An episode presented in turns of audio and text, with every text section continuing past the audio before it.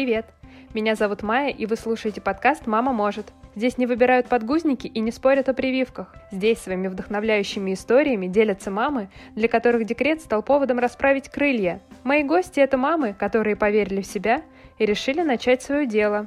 Хочу напомнить, что если вы готовы стать гостьей одного из следующих выпусков или знаете кого-то, чью историю обязательно нужно рассказать, напишите мне, пожалуйста, на почту. Найти ее вы всегда можете в описании подкаста. Сегодня своей историей поделится Кристина Елизарова, декоратор, основатель первой онлайн-школы «Декораторское искусство» и мама троих детей. Привет, Кристина! Я очень рада и благодарна тебе, что ты нашла время для нашего разговора. А, я в предвкушении э, всего того, что нам предстоит сегодня обсудить. Расскажи немножко о себе, и мы начнем э, нашу беседу. Да, Маюш, я тоже очень рада и ждала нашей встречи.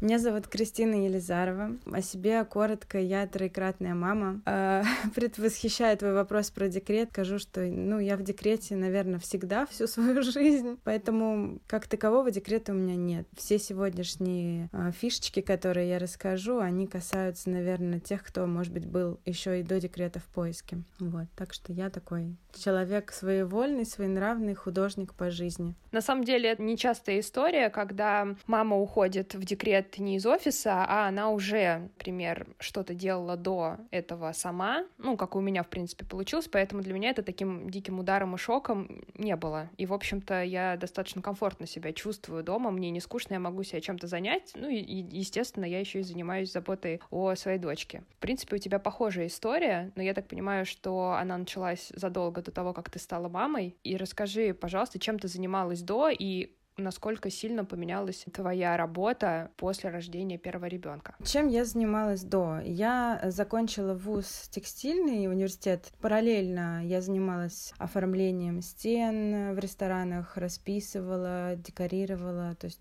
такое все фактурное, красивое. Потом а, были оформления, связанные с тканями, обивка мебели. То есть все это вокруг да около. Но мне этого было мало. Мне хотелось больше движения. Я организовывала разные проекты выставочные. Движение не хватало, хотелось тела, чтобы картины были многомерные, разносторонние, из бутафории. Меня унесло в бодиарт. Соответственно, до того, как я родила первого ребенка, у меня было примерно лет 5-7 на то, чтобы развить этот боди-арт, при этом зарабатывать на нем. В принципе, мне нравилось переносить картины, но больше мой посыл был, и он до сих пор таким остается, это трансформация души через краску, через форму, э, то есть на теле были э, рисунки, не просто рисуночки, да, там картину какую-то нарисовать, а то, что отражает наш союз с моделью. Есть у меня все модели тоже были непростые в основном. Такой вид искусства зарождался в России очень, я практически была у истоков, одна из. Понятно, что были еще до. А сколько лет назад это было?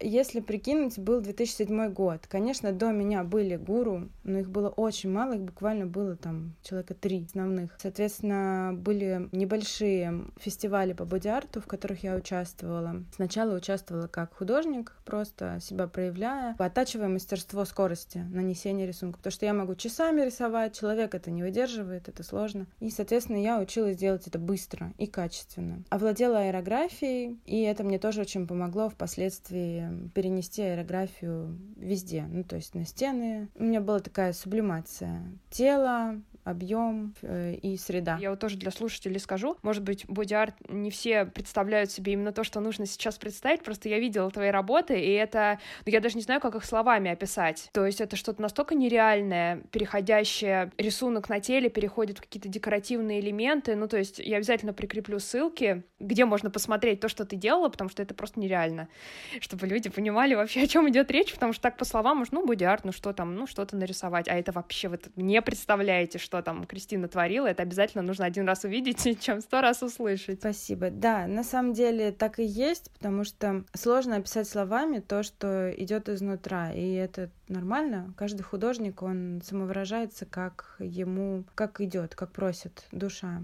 Вот, и поэтому, конечно, у меня и клиенты были такие, что им хотелось именно ко мне, и им хотелось именно как такое некое исцеление получить. Они, может быть, сами того не знали. Это был 2007 год, когда я только начала, а более так серьезно это уже был 2008-2009, когда я закончила университет. Выставки плавно сменились фестивалями, а фестивали плавно сменились э, европейским участием в Австрии. Там мы сразу заявили громко о себе, потому что там совершенно другая аудитория, совершенно другие участники, они, ну, весь мир, считай, приезжают в одной точке сборки. Это потрясающие эмоции, когда ты можешь самовыражаться, и тебя поймут без слов. Дальше началось интересное такое взаимодействие, когда я действительно полностью ушла из декора, и еще не стала хорошенько преподавать, то есть я только-только начинала в этой сфере, чувствовать опору, постепенно преподавать. И в Австрии, именно в Австрии мне дали эту опору, я могла преподавать на английском. И это очередной раз меня вводит в убеждение, что неважно, на каком языке ты говоришь, если у тебя есть язык любви. Это то же самое, что с материнством. Ребенок еще не разговаривает, но он уже все понимает, вообще просто все понимает. Вот здесь так же. А ты преподавала боди-арт. Сначала сама участвовала и как и в жюри сидела, а потом уже начала преподавать. В жюри я была только в России сначала, то есть меня пригласила мастер, э, скажем так, всея Руси по боди-арту Юлия Власова. Она в Петербурге как раз. Так получилось, что я стала там в жюри. В Австрии сначала только выступала и преподавала. Можно было и то, и другое. Пригласили меня достаточно быстро в Италию судить. И один раз я судила, мне безумно понравилось. Было очень сложно. Конечно, эго — это одно, а мое нутро другой миссией, скажем так, поехало туда. Все это очень интересно, все это здорово, и уже родилась Ника. Был 2012 год, когда она родилась, ей был годик, поехали туда в качестве жюри всей семьей, я везде ее таскала, и никакой сложности в этом не было, потому что был муж, мама моя рядышком. Несмотря на то, что тебе предстояла такая поездка, и не просто отдыхать, а по делам, вы все равно взяли малышку, поехали, и, в принципе, если ты настроен на какой-то позитивный лад, и на боевой, боевой настрой у тебя есть, то все, в общем-то, получается как нужно. Да, да, так и было. У нас э, с Никой были победы в животе, потом вне живота, и, соответственно, она со мной ездила. А, но потом наступил переломный момент, когда я поняла, что, ну, я это сразу поняла с рождения, что она очень требовательная, очень активная, и она мне очень много энергии давала, но и просила взамен. Я поняла, что я сдуваюсь. Меня очень много стало на расхват, везде просили приехать. А моя карьера могла бы сложиться очень мощно именно по миру. Я бы, скорее всего, была бы сейчас известным жюри. А, но я выбрала ее, выбрала семью, и мне отлегло. То есть я пошла через честность. Благодаря ей я осознала, что мне это все это не нужно. Я не хочу никого судить. А, мне стало очень сложно быть судьей ну, я по-другому даже не могу назвать это слово, а когда ты оцениваешь своих э, коллег, и это неинтересно, ты не участвуешь, ты как бы даешь им вектор, что надо вот так делать. То же самое в материнстве. Я поняла, что я ее отодвигаю, и не ей посвящаю время свое свободное. Она пусть с кем угодно, но вот по расписанию со мной. Мне не хотелось, потому что это девочка, и я как бы проживаю себя в ней. Я вижу многие моменты, которые ее стали травмировать, они стали выражаться в психосоматике на коже. Ты знаешь, я тебя очень хорошо тут понимаю э, в том вопросе, что ты начинаешь разрываться, потому что я уже успела тоже испытать это ощущение, когда тебе предлагают, ну, занятия твоей мечты, прям вот то, что ты хочешь, но это настолько не вовремя, и ты вроде думаешь, я соглашусь, потому что, ну, как упускать такую возможность, ты начинаешь пробовать, ну, я лично про себя, и понимаешь, что, ну, тебе вообще не интересно, у тебя все мысли не здесь, и получается, что ты разрываешься, ну, это такая, получается, ерунда несусветная, но когда ты делаешь правильный выбор, хотя, может быть, он не очевиден, ну, для тебя, потому что ты думаешь, ну, как же я такой активный человек, я же должна все делать, и я вот еще на хорошем счету, меня зовут, но когда ты делаешь выбор в пользу семьи и ребенка, ты понимаешь, насколько это вообще правильно, насколько у тебя ничего не свербит. Но это сложно, бывает. Просто признаться себе, что ты приоритет отдаешь не работе, а ребенку. Да, я выбрала ее, и мы с ней взаимодействовали какое-то время. Я просто поняла, что мне комфортно работать дома. У нас еще не было мастерской никакой. Я работала дома, преподавала, ко мне приезжали со всей России. У меня были интенсивы, и мы с ней были неразлучны. То есть она могла участвовать, как-то приходить, но мне не нужно было никуда далеко от нее деваться. Все, взаимодействие было такое, пока я не устала. У нас все время были то съемные квартиры, то какие-то вот. И поэтому мы активно работали с мужем. Он как фотограф, я как э, преподаватель. Заказов я стала брать меньше, потому что я очень уставала, и на ней это отражалось. Она становилась такая более нервная. И я это видела, считывала и уходила из этого. То есть у меня была работа больше в удовольствие. После того, как ты отказалась от таких активных поездок, путешествий по работе, ты переключилась на преподавание дома, но все равно держала руку на пульсе, чтобы не пережать и не перенапрячься, чтобы сохранить какую-то энергию и для Ники тоже, чтобы она от этого не страдала. Конечно. Так, а что произошло дальше? То есть ты в преподавании э, нашла себя, но тебе очень подходило по расписанию, распорядку, ты могла сама регулировать свою занятость. А какое развитие событий было дальше? А такое, что нам пришлось переехать на дачу, у нас появилась квартира, нужно было много ремонтировать ее, ну, соответственно, в ремонт мы влились, и переехали на дачу, а с дачи преподавать уже не вариант было. И я поняла, что хорошо, мой путь онлайн, надо развиваться, что-то думать на эту тему. У меня все затихло и вылилось в ремонт. То есть меня жизнь вернула в то, что я прикладник, мне хотелось ремонтировать самой все. А, мы делали, конечно, у нас были строители, но многое мы делали сами я начала снимать просто коротенькие видюшки, что вот я делаю здесь вот так, здесь вот так. А большой отклик пошел. У всех как будто сразу резко ремонт, никому уже боди-арт особо сильно не нужен. И вот этот вот какой-то был такой некий кризис, когда боди-арт пошел на спад. И у меня интерес пропал. Я все, что могла, сделала. Я съездила в 2015 году крайний раз в Австрию, сделала там мощную такую работу, которая у меня вся там все двигалось, все светилось. И я поняла, что дальше идут спецэффекты, а мне спецэффекты никак, душа к ним не лежит. Я не хотела видоизменять кожу, для меня было очень сложным вот эта вся технология, хотя я ее изучила, но нет. И я поняла, что дальше просто мне нужно идти в декор обратно, потому что у меня душа прям зовет. Я начала снимать видео, у меня появилась поддержка в нескольких там людях, которые верили в меня и говорили, снимай, хоть на коленке, нам очень нужны твои знания. Появились первые курсы в закрытых профилях Инстаграм. Мы переехали в квартиру и стали ждать второго малыша. Пока мы его ждали, мы сменили все дружно работу. Я никакого бодиарта и преподавания не вела уже. Муж э, продал фотоаппарат и сначала на обычной какой-то там офисной работе работал. И у нас был такой некий период переоценки, что я хочу, что он хочет все такое стандартное. А нам не нравилось ни на кого работать. Мне не хотелось ни в какие офисы, ну какой офис, декрет. Потом родился Нил, ему сейчас три года, и вот за эти три года мы с мужем решили развить новое дело вместе. Мы шли сначала от тоже декорирования предметов, создания этих предметов из дерева, и плавно вышли на то, что я все-таки опять вернулась к преподаванию. Но уже с новой темой, не боди-арт, а именно да, декор, интерьерный да. декор, или как-то правильно даже назвать. Да, у меня, на самом деле, у меня были о, до первого ребенка, еще когда я была студентка, были раз, разные мастер-классы, даже на НТВ в квартирном вопросе. Мне все это очень нравилось. У меня было несколько брошюр, которые я сделала. Я поняла, что мне мало этого. Мне хотелось именно курсы запускать. Масштаб не тот, брошюра. Ну что это? Масштаб не тот, да. Хотелось, вот мастер-классы были у меня, там мы комодики делали, все это здорово, но хотелось уже такого не просто декор, а именно с каким-то посылом, с какой-то идеей больше, чем просто декор. Пошли у нас уроки, заряженные арт- арт-терапии такая. Как медитация, какая-то созидательная работа. Как и медитация, да.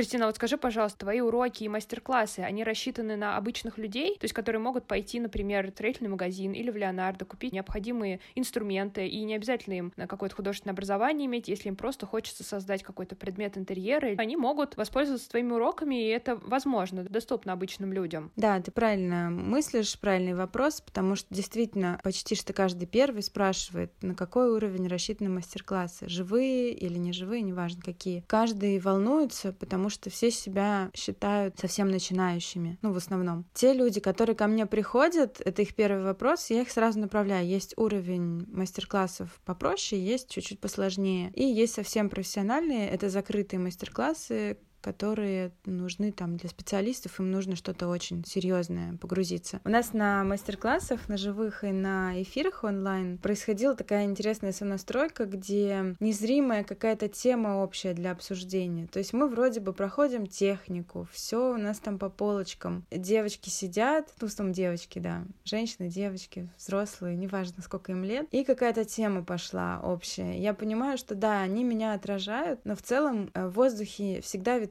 какая-то вот определенная тема мастер-класса, незримая, что там у них на душе. И в конце, конечно, идет вот в этой медитации, где мы все-таки разговариваем, потом замолкаем. И у каждого приходят свои какие-то ответы, какие-то вот такие ну, очень исцеляющие. Нет никакого страха белого листа со мной, потому что я веду. Я веду и в онлайнах очень активно. Для тех, кто боится, я еще 10 раз напомню, что обращайтесь, обязательно подскажу. Это действительно заслуга сейчас, вот скажу, уже второго моего ребенка, который родился как раз когда ему было 8 месяцев, и мы стали этот проект раскручивать. То есть мы вошли в него с мужем вместе, соединили две фамилии и назвали проект Сензария. То есть это две фамилии пополам. Мой сын, он такой очень тихий, медитативный, весь в себе. И проект тоже закрутился по этой же спирали. Я перестала быть такая же взбалмошная, веселая. Ну, веселая я все равно осталась, но а, нет такой экспрессии, какая была раньше с Никой нет такого движения, что мне хочется все время куда-то ехать, ехать, ехать. Здесь, наоборот, медитация, спокойствие, созерцание и глубина, так скажу. Поэтому я ему за это благодарна. Он во мне вот это раскрыл.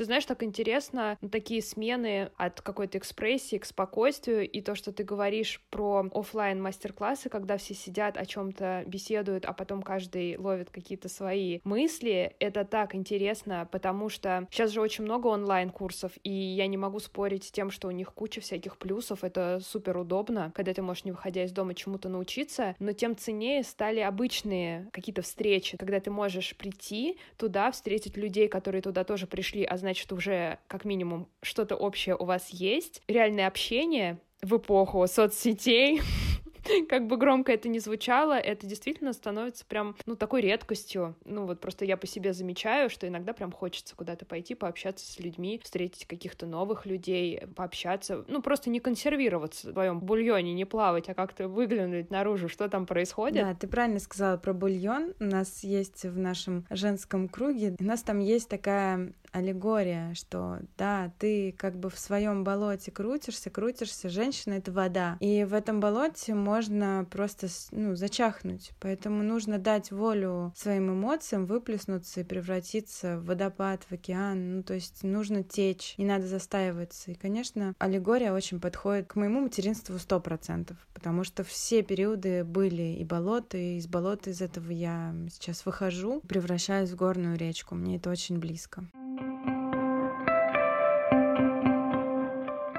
Кристина, скажи, пожалуйста, а следующий этап, к чему ты сейчас пришла, чем ты сейчас занимаешься? У тебя родился третий малыш, чему он тебя уже успел научить? Если ты говоришь, что с каждым ребенком ты себя заново открываешь, что-то о себе узнаешь, какая-то трансформация с тобой случается? Так сложилось, что я, скажем так, чувствовала, что будет третий ребенок, но думала чуть позже, на годик позже, потому что второй еще был такой очень мамин, и мне не хотелось его отрывать, то есть мне хотелось с ним побольше побыть. Но так получилось, получилось, что когда мы открыли школу и через несколько дней узнали о том, что у нас будет третий ребенок, как-то это очень одновременно, то есть школа масштабная, настолько масштабная, что там ровно 9 ступеней, и несмотря на то, что у нас нет привязки ко времени, то есть люди могут вступать хоть сегодня и первую ступень проходить в своем ритме. А, тем не менее, 9 ступеней были рассчитаны на 9 месяцев, и я прекрасно понимала, что вот, первый месяц, видимо, у меня уже прошел, и я, скорее всего, не успею доснять школу, не успею чему меня научил третий ребенок? Полностью погружаться, ну, потому что ты понимаешь, беременные — это волшебные женщины. Конечно, когда я вела уроки, никто не знал, что я беременна, я же снимаю онлайн, никто меня не видит. Мы как раз обрели мастерскую, только-только недавно. В этой мастерской снимались все уроки, и люди мне говорили, что у них мурашки, что у них слезы, они не понимают, что происходит. То есть они смотрят урок, ну, не все, понятно, но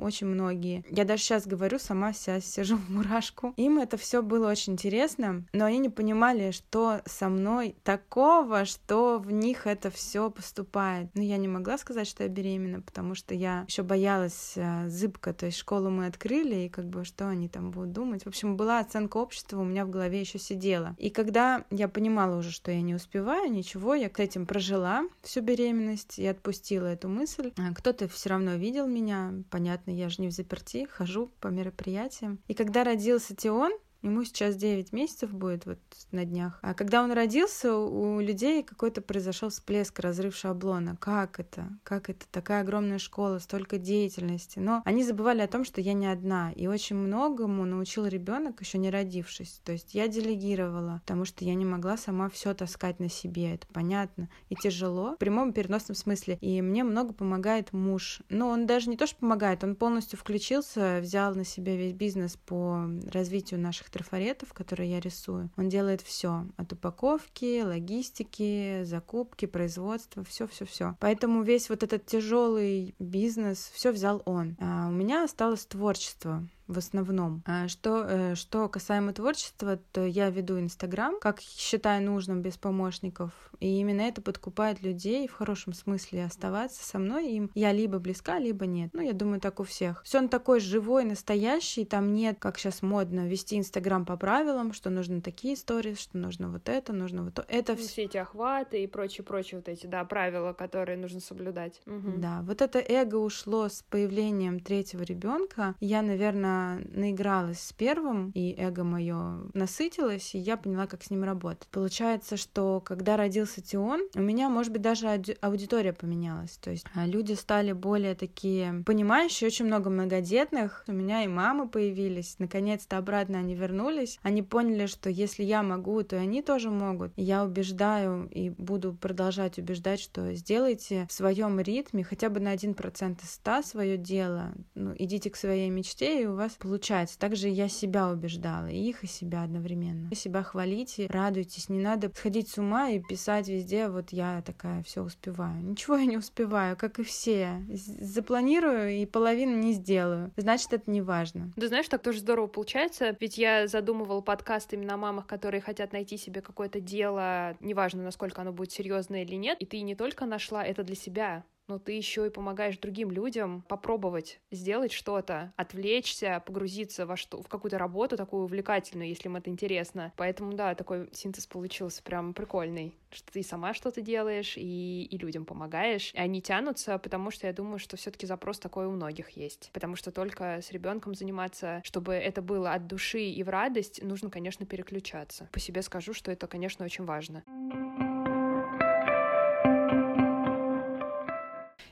Знаешь еще, что хотела добавить? Это, наверное, даже очень важно, то, что я сейчас скажу. Я себе все время отказывала, скажем так, в саморазвитии, потому что мне казалось, ну, работа, семья, быт, все у меня вместе.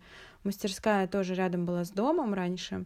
И мне хотелось э, вообще не разделяться и срастаться со всеми своими членами семьи. Но это неправильно. Получается, я не давала воздуха своим, потому что я все время так, я, я, я хочу, а вы пока думаете, я уже хочу. Все, делаем, как я хочу. Но это неправильно. Моя семья стала больше болеть. Сейчас я благодаря третьему ребенку и тому, что мы перенастроили все, я замедлилась, я стала действительно текучей водой. Я поняла, что нужно каждому дать высказаться, во-первых, заземлиться, успокоиться, а роды они действительно заземляют. И перестала давать себе удовольствие, да, только когда я или беременна, когда я не беременна, я, соответственно, работаю. Ну, ну, хватит уже. Почему я должна только работать, и кто мне эту информацию вбил в голову? Почему? За что? То есть я отдышалась э, в период болезней, как раз этой зимой очень активно мы там и психосоматика, и э, ребенок старший как раз пошла в школу, большая нагрузка. А что касаемо болезней, чем они на руку в этот раз были вот сейчас. Нет худа без добра, как говорится. Да, этот прекрасный, действительно без кавычек, коронавирус, который прокачивает нам сердца, расширяет их. Мне кажется, все-таки мы переболели им этой зимой, потому что Официальные данные это одно, а то, что мы сами чувствовали и по всем симптомам, это другое. И это первая болезнь, которая на меня подействовала очень интеллектуально, то есть этот грипп с умом, и он мне открыл на многое глаза, я стала ходить, духовно развиваться, перестала забивать на себя, стала более честной, и у меня начала аудитория тоже просыпаться, меняться, они стали по-другому относиться к моему творчеству, к работе. Я сама для себя поняла, что я не могу работать как лошадь на износ, и что у меня есть выходные, и не только у меня, еще у мужа, и что не надо нам звонить в 2 часа ночи и говорить, где мой заказ. Ну, то есть вот, если раньше все было для клиента, то сейчас все для клиента, но в определенное время. Кристина, поделись, как ты восстанавливаешь свои силы, где ищешь ресурсы, как вообще подпитываешь свою энергию? Я сделала если можно об этом говорить, и пеленание себе послеродовое закрыла. То есть я себя напитала любовью, напитала вниманием и поняла, куда я хочу дальше действовать. Потом пошла такая серия кругов женских, где мне давали, ну, не то, что мне давали, а нам всем, проводники давали интересные ключи для саморазвития и для получения дзена в материнстве. Это именно круг про материнство. И я, конечно, начала больше раскрываться благодаря этому э, вместе с тем, что я продолжаю работать, но я очень много стала уделять время себе. И мои перестали болеть. Ну, понятно, что это не мгновенно произошло, на это ушло там сейчас 4 месяца уже пятый пошел. Я понимать начала интуицию свою, что же она от меня все эти годы хотела. Я ее услышала наконец-то и стала больше действительно сама с собой общаться, чувствовать себя изнутри. И дети стали другие, то есть они стали, они стали спокойнее, уравновешеннее, они чувствуют любовь, именно истинные мои ощущения, что я живая, что где-то я могу быть а, резкой, где-то могу просто пойти поплакать и они меня не трогают или наоборот со мной. Где-то я бессильная, где-то я ресурсная, где-то я не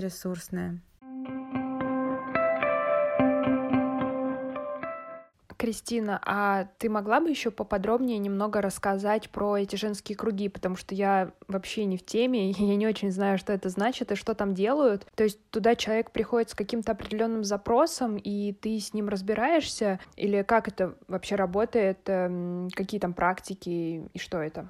Я хожу не на все, я хожу кундалини-йогу к э, женщине, которая меня вела первую мою аква-йогу в, в теплом бассейне. И к ней хожу просто подзарядиться, именно почувствовать плотность энергии. Потому что для меня йога — это периоды есть, периоды нет, а с кундалини я не была знакома. Мне очень было интересно.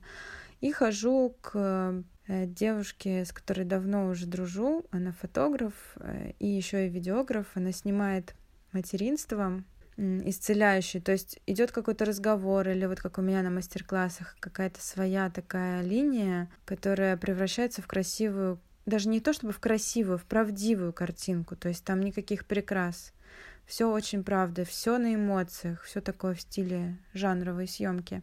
И вот эти круги она ведет, э, конечно, с коллегами, которые знают различные практики и медитации, и, э, и древние, древние медитации. Как мне конкретно помогает, то есть я беру не все, что там есть, я беру только то, что откликается. Мне нравится, что там нет конкретной идеологии, что вот у нас Индия, а мы будем там буддизм практиковать, или там у нас христианство. Нет ни так, никаких таких а, рамок, которые мое тело и моя душа не любит. Я просто хочу связь с истоком ощутить, и для этого мне не нужно никаких э, ни религий, никаких других ключей. Это очень подкупает и очень расслабляет меня. Есть самовыражение через танец. Я поняла, насколько я зажата, и как я в детстве любила танцевать. Как моя дочь меня учит этому, она танцует каждый день. Я вижу, как она делает это открыто, у нее никаких зажимов, она себя безумно любит, и я тоже так хочу, потому что почему почему я на себя водрузила огромный мешок дел, которые и материнство в том числе. Знаешь, есть такой памятник, где-то недавно я видела у кого-то то ли в сторис, то ли выкладывали. А, стоит женщина, на ней миллион всего, там посудомойки, стиралки, куча одежды, дети, грязная посуда, вот это все на ней, она такая вся хрупкая, изящная и держит все это. В современном мире у нас есть много всего. У нас и помощники могут быть, и бабушек мы стали подключать иногда, и просто ты можешь взять и ничего не делать, поменять к этому отношение. Да, и поменять свое отношение к чему-то, потому что именно взгляд твой собственный на что-то зачастую мешает. А еще вот очень любопытный момент ты затронула о том, что Ника себя очень любит и принимает. Мне кажется, это вообще отдельный разговор о том, когда же у детей появляется вот эта вот, ну, неуверенность в себе, желание что-то изменить. Ведь они вообще не думают о том, что что-то может быть некрасиво или плохо, если это твое тело. Но потом вот общество, конечно, навязывает столько моментов, э, столько комплексов у людей появляется, и взрослым просто как до луны, до вот этого отношения детского к себе. Мне кажется, что у детей как раз стоит этому поучиться, а вернее просто не забывать о том, что мы все когда-то очень себя любили.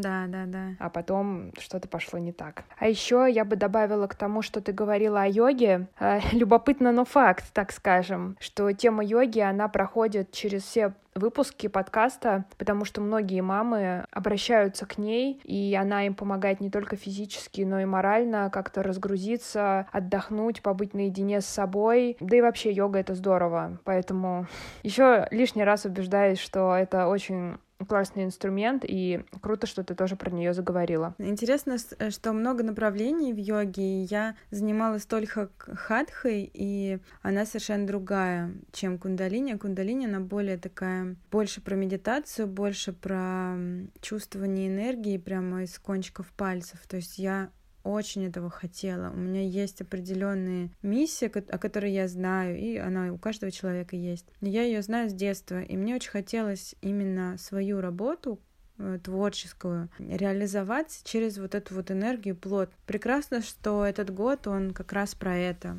Он как раз открывает наши сердца, и энергия чувствуется. Ну, для тех, кто занимается и кто готов. Это не для всех, и не нужно к этому как-то относиться, что кто-то особенный, а кто-то нет. Мы все можем друг друга исцелять, себя исцелять. И просто вот эта йога кундалини, она мне не сразу зашла, что я почувствовала и поняла, что это мое, но не на, не на сто процентов. То есть я не схожу с ума там по этой йоге. Я не занимаюсь ей каждый день, а только вот мне просит тело, просит моя сущность, что мне нужно сейчас вот такой вот сделать э, э, сет таких-то упражнений и почувствовать вот это. Йога, я думаю, это просто такая один из ключей к своему сердцу, чтобы дальше передавать людям уже какие-то знания не просто так. Сейчас будет вопрос, который, наверное, просто невозможно не задать маме троих детей, потому что это действительно такая серьезная нагрузка, и много времени дети требуют. Каждый, наверное, хочет, чтобы ты с ними позанималась, поиграла. И вообще, как тебе удается совмещать материнство и свои творческие занятия, ведение школы, мастер-классов? Как ты вообще все это успеваешь? Ну и, естественно, домашние дела тоже никто не отменяет. Давай, Кристин, расскажи свой секрет. А, но здесь на самом деле все очень просто. Я отказываюсь от того, что нереально успеть. Э, опять-таки, взяв на одном семинаре ключ о том, как определить время, есть такой квадрат, в котором написано, есть вот, например, дела срочные, важные, касаемые жизни, да, есть дела э, важные, но не срочные, есть дела несрочные, неважные, и есть дела неважные, но срочные. Ну, то есть вот ты смотришь, куда ты твое внимание утекает, и видишь, ага, я все время делаю какие-то мелкие штучки, которые мне не нужны, не срочные, и отодвигаю самые важные дела. Или делаю только важные и срочные, потому что надо ребенка отвести, забрать. Это важно, потому что и срочно, потому что имеет определенное время. Что касаемо школы. Соответственно, мы с мужем распределили время, иногда подключаем бабушек. Вот когда их уже трое стало, мы стали пользоваться бабушками. Пользоваться бабушками пользоваться услугами бабушек. Да, да, да, до этого,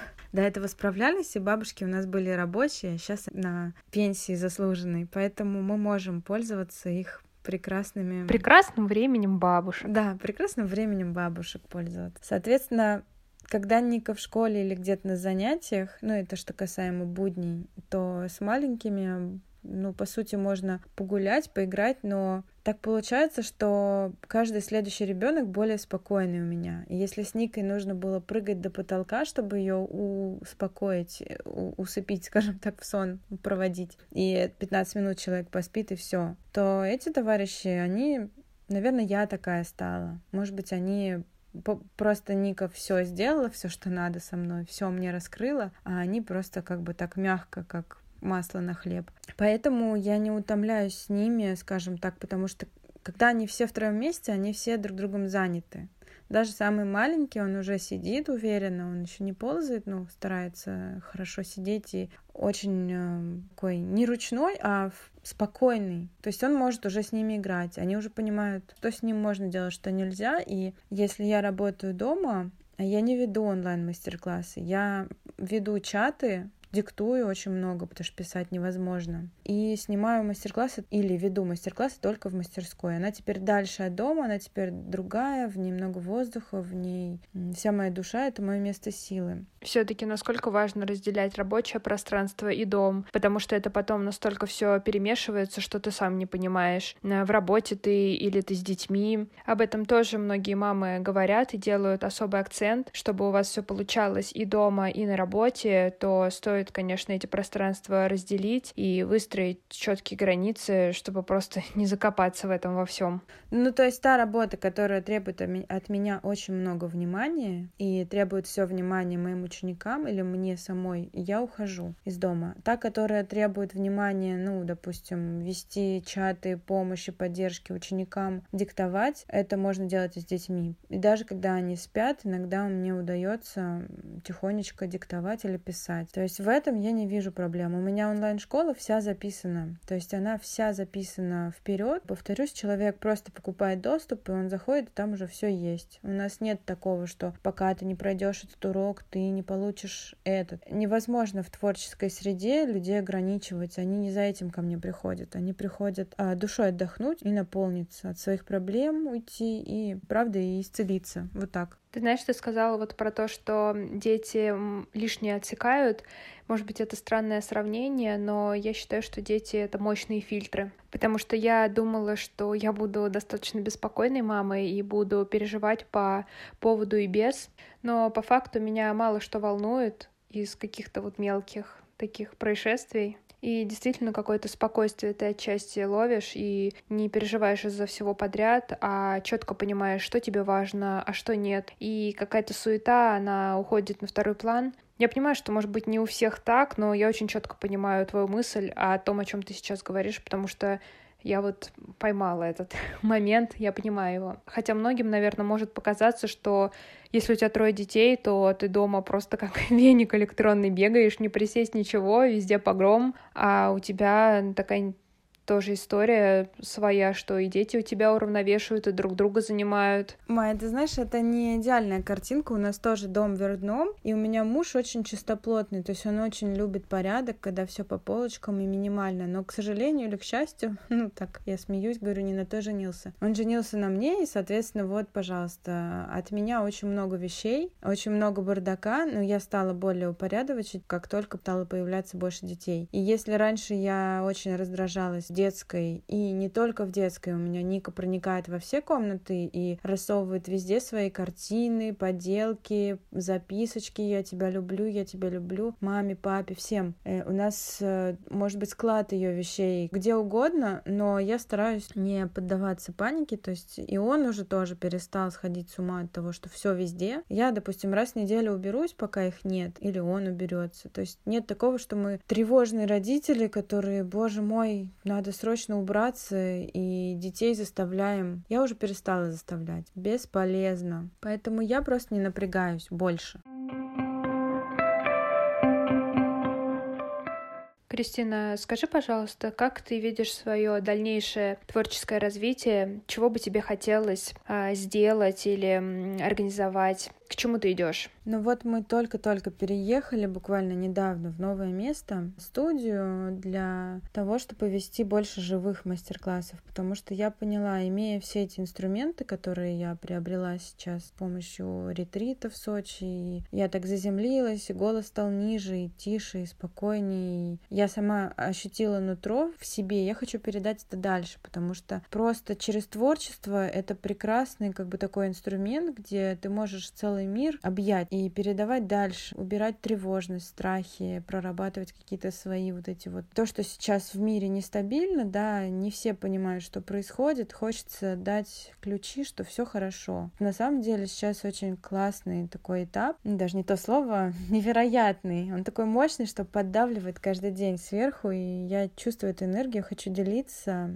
хочу заряжать. Поэтому для меня вот это вот место силы, где будут и медитации, где будут какие-то возможно, тоже женские круги, мастер-классы живые. И это профессионально, но с такой подоплекой, где мы можем отдохнуть душой, наполниться и понять, что у нас там, какой болтик подкрутить. Целительство, но не навязчивое. То есть я не хочу там приходить и будем делать практику. Оно само по себе просто получается так, что люди выбирают именно меня и приходят именно ко мне за вот этим вот ощущением гармонии и целостности, обретения своей целостности опять мурашки, все время, все время мурашки. Это не объяснишь. Это просто надо приходить, если есть отклик. Угу, то есть получается, что в свое время ты ушла из офлайн занятий в онлайн просто потому, что так сложились обстоятельства, и тебе так было удобнее и проще заниматься школой и мастер-классами. Но сейчас пришло время, и ты понимаешь, что пора возвращаться, потому что личное общение, конечно, ничем не заменить, особенно что касается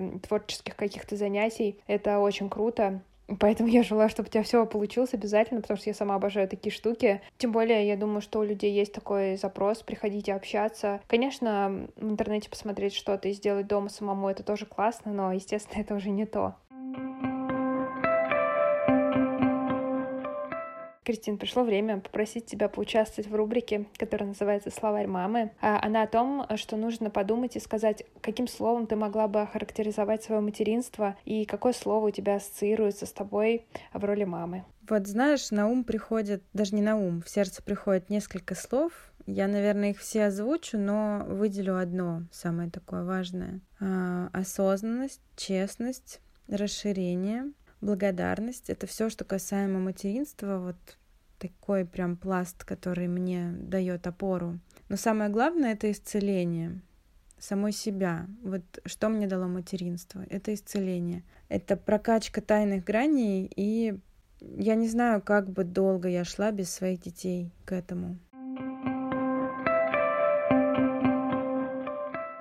Еще одна моя рубрика называется а, «Совет свой себе посоветуй». Она о том, что нужно дать совет себе в начале пути твоего творческого. Я понимаю, что он был длинный и начался задолго до того, как ты стала мамой, но тем не менее, выбери какую-нибудь отчетную точку для тебя важную и подумай, что бы могла ты посоветовать той Кристине, чтобы помочь ей и облегчить путь. Ну, Здесь все просто. Я себе по сей день советую это и уже передаю дальше эту мантру такую, знаешь, слушать только себя, свое нутро, без каких-либо картинок из общества, без навязываний, без оценок внешнего мира. И наслаждаться материнством тотально, в своем ритме присутствовать в ребенке, в себе, вот во всем, что происходит, в своем ритме. Вот, вот и вся мантра.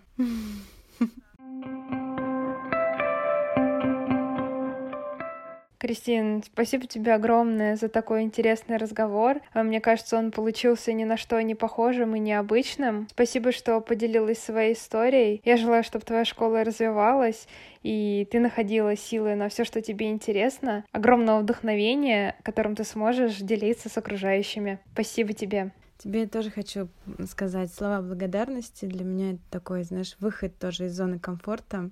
И буквально с первых минут, как ты объявила о подкасте, мне очень хотелось поучаствовать и поддержать, и передать тоже какие-то некие свои ключи дальше мамочкам, которые ищут себя и хотят такой некой поддержки, опоры, куда им двигаться дальше, и чтобы они ничего не боялись. Поэтому спасибо тебе за благое дело, которое ты творишь. Это очень нужно, очень важно и самое время.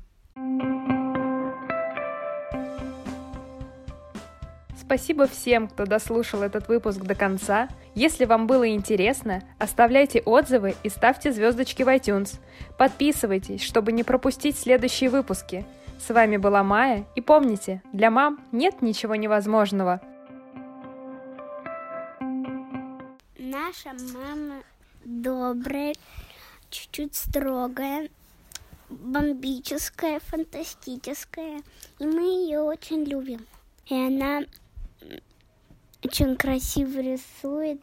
Она нам нарисовала красивое дерево дома с бабочками. Еще она мне сделала, когда я была на гимнастике, самый красивый купальничек ангелочка. Какая твоя мама?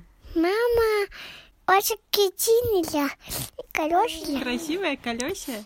И она китина мама. Кристина мама тебя? И папа, а папа у меня тоже есть. И кусачочек. И не Мама. кусай, у тебя И есть. папа тоже есть. Прекрасно. Все? Да.